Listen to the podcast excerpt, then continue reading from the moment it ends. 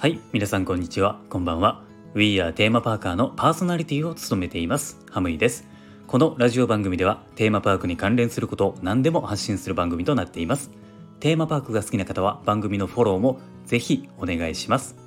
さて、えー、今回のテーマなんですけれどもユニバのオフィシャルホテルの一つのですね、えー、ホテル京阪ユニバーサルシティについてですね、まあ、ちょっと思い出をね、えー、語ろうかなというふうに思っています。今はですね、えー、新型ウイルスの影響でほぼ全部のオフィシャルホテルが休業になっているんですよね。確かね、えー、現時点で営業しているのはリーベルホテルっていうとこですね、うん、ここだけだったと思います。まあ、大変な状況なのでね、まあ、今後もちょっと厳しくなるかもしれないですね。僕はですね、そのリーベルホテル以外はですね、全部オフィシャルホテルに泊まったことがあるんですよ。そしてですね、このオフィシャルホテルの中のですね、えー、ホテル京阪ユニバーサルシティっていうホテルはですね、えー、今年のまあ、あの、あと1週間ぐらいなんですけれども、5月6日で営業が終了してしまうんですよね。で、えー、今後は違うところが運営をすることがもうこれ決まっちゃってるんですよね。最後にねやっぱりこのホテルで、まあ、宿泊もしたいなと思っていたんですけれどもまさかねやっぱこんな状況になるとは思っていなかったですし、えー、臨時休業でね最後を迎えるってこんな悲しいことはないですよね。特にね、えー、ホテル京阪ユニバーサルシティには思い出があるんですよ。えー、オフィシャルホテルのね中で一番最初に泊まったことがあるホテルがここなんですよ。このホテルはねあのユニバのキャラクターたちがいるわけではないんですけれども、えー、その他にね面白いところがあってですねまるであのテーマパークの中にいるような雰囲気を味わえるコンセプトルームっていうのが用意されてるんですよ。客室のドアを開けるとですね、えー、ほんまにこの別の世界をね体験できるようなデザインが施されている部屋がねいくつかあったんですよ。えー、全部で4つやったかな、えーとね、森をイメージしたフォレストルームっていうのと湖をイメージしたレイクルームそして、えー、映画の世界をイメージしたルームそして最後ですね、えー、物語の世界に連れ出す案内人をイメージした隠れ家ルームっていうのがあったんですよ。こんな感じで、えー、面白い部屋がねいっぱいあったんですよね。でホテルの全部の部屋がねこういう部屋ではないんですけれどもこれはですねあの数量限定の特別な部屋なんですね。僕はですね物語の世界に連れ出す案内人をイメージした隠れ家のルームをね、えー、選んだんですよ。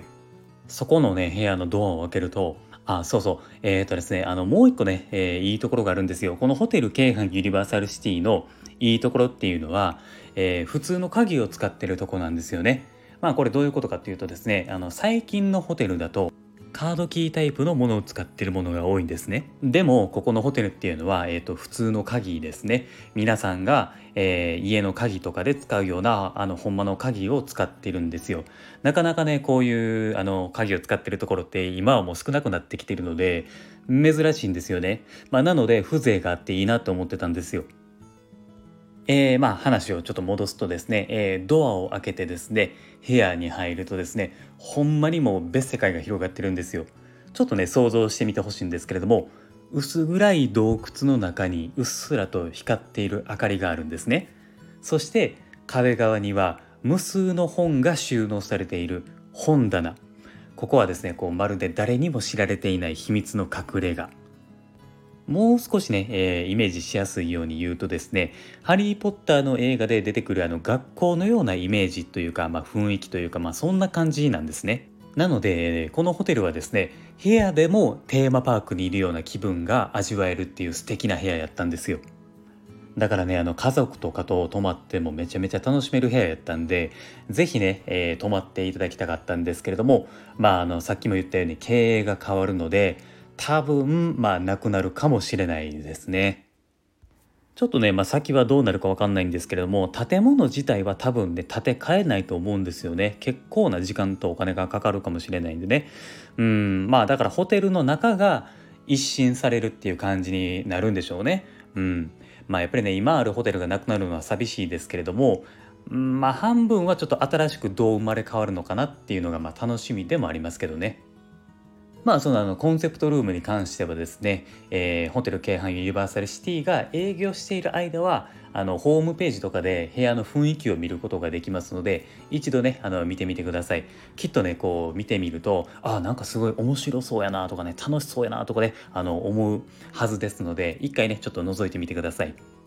ほんまにねあの雰囲気のある内装でしたしホテル自体も可愛い装飾とかをされていてすごく良かったんですよね。であとあのホテルのスタッフの方たちもめちゃくちゃフレンドリーな方ばっかりだったのですごい好きやったんですよ。もうこのホテルがね。ユニバが開業してからねずっと最初からあったホテルなので閉まるとなるとねもうめちゃめちゃ寂しいですね。あのほんまにお疲れ様でしたっていうこととあのありがとうございましたっていう感じですね。はい。あのあとはですね同じグループでホテル京阪ユニバーサルタワーっていうのがあるんですよ。そちらは、えー、今後もですね経営はされるのでユニバが再開した時はそちらのホテルにも泊まってみてください。ホテル京阪ユニバーサルタワーもですねすごくいいホテルで多分ね僕はあのオフィシャルホテルの中では一番泊まっているホテルはここですね。機会があればまたそのお話もしたいと思います。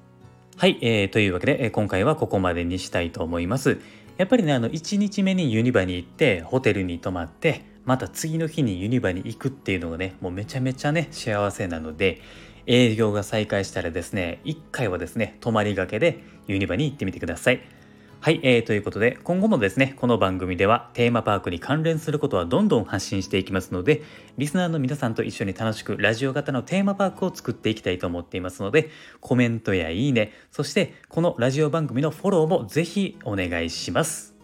あと僕はですね Twitter もやっていますのでそちらをフォローしていただくと配信を聞き逃し防止にもなりますのでぜひそちらもフォローをお願いします。概要欄のところに URL を貼っていますので、こちらから遊びに来てください。では、また次回の放送でお会いしましょう。Have a good day!